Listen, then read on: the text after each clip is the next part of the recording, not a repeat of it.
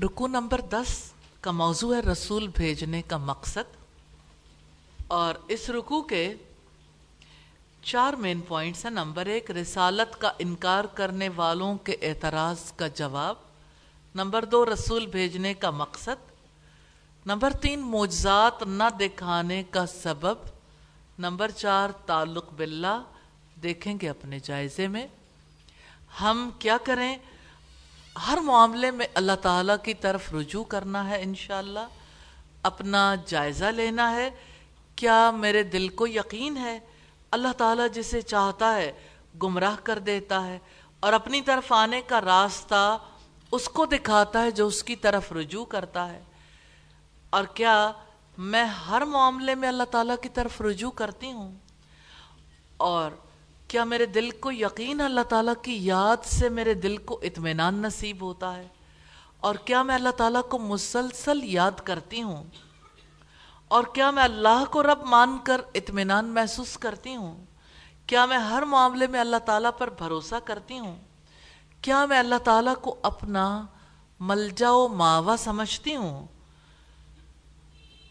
کیا ہر معاملے میں مجھے یقین ہوتا ہے کہ سارا اختیار اللہ تعالیٰ کے ہاتھ میں ہے اور اللہ تعالیٰ چاہتا تو سارے انسانوں کو ہدایت دے دیتا اور اللہ تعالیٰ اپنے وعدے کی خلاف ورزی نہیں کرتا۔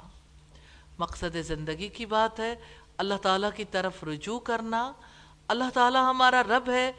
ہم نے دیکھا اپنے جائزے میں۔ رسول اللہ ہمارے رہنما ہے رسول اللہ نے اللہ تعالیٰ کی طرف رجوع کرنا سکھایا۔ لوگوں کو وہی کا پیغام پڑھ کر سنایا، اللہ تعالیٰ پر توکل کرنا سکھایا۔ لوگوں کو بتایا کہ اللہ تعالیٰ میرا معبود ہے۔ آپ نے اللہ تعالیٰ کی طرف لوٹنے کا یقین دلایا، اللہ تعالیٰ کے وعدوں کا یقین دلایا۔ انجام کی بات ہے، ایمان لا کر نیک عمل کرنے والوں کے لیے خوشخبری اور اچھا انجام ہے۔ کامیاب لوگوں کے رویے ہیں۔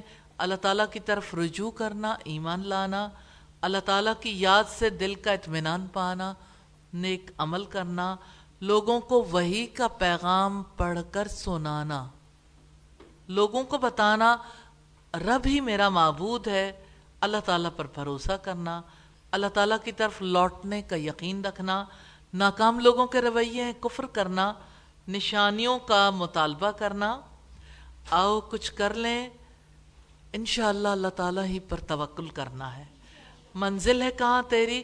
کیا میں نے اللہ تعالیٰ کی طرف رجوع کرنا، سیکھنے کا ارادہ کر لیا ہے؟ کیا میں نے لوگوں کو وہی کا پیغام پڑھ کر سنانا، سیکھنے کا ارادہ کر لیا ہے؟ کیا میں نے اللہ تعالیٰ کی طرف لوٹنے کا یقین حاصل کرنے کا ارادہ کر لیا ہے؟ یا اللہ، اچھے ارادے کرنے کی بھی توفیق دینا اور عمل صالح کی توفیق عطا فرمانا۔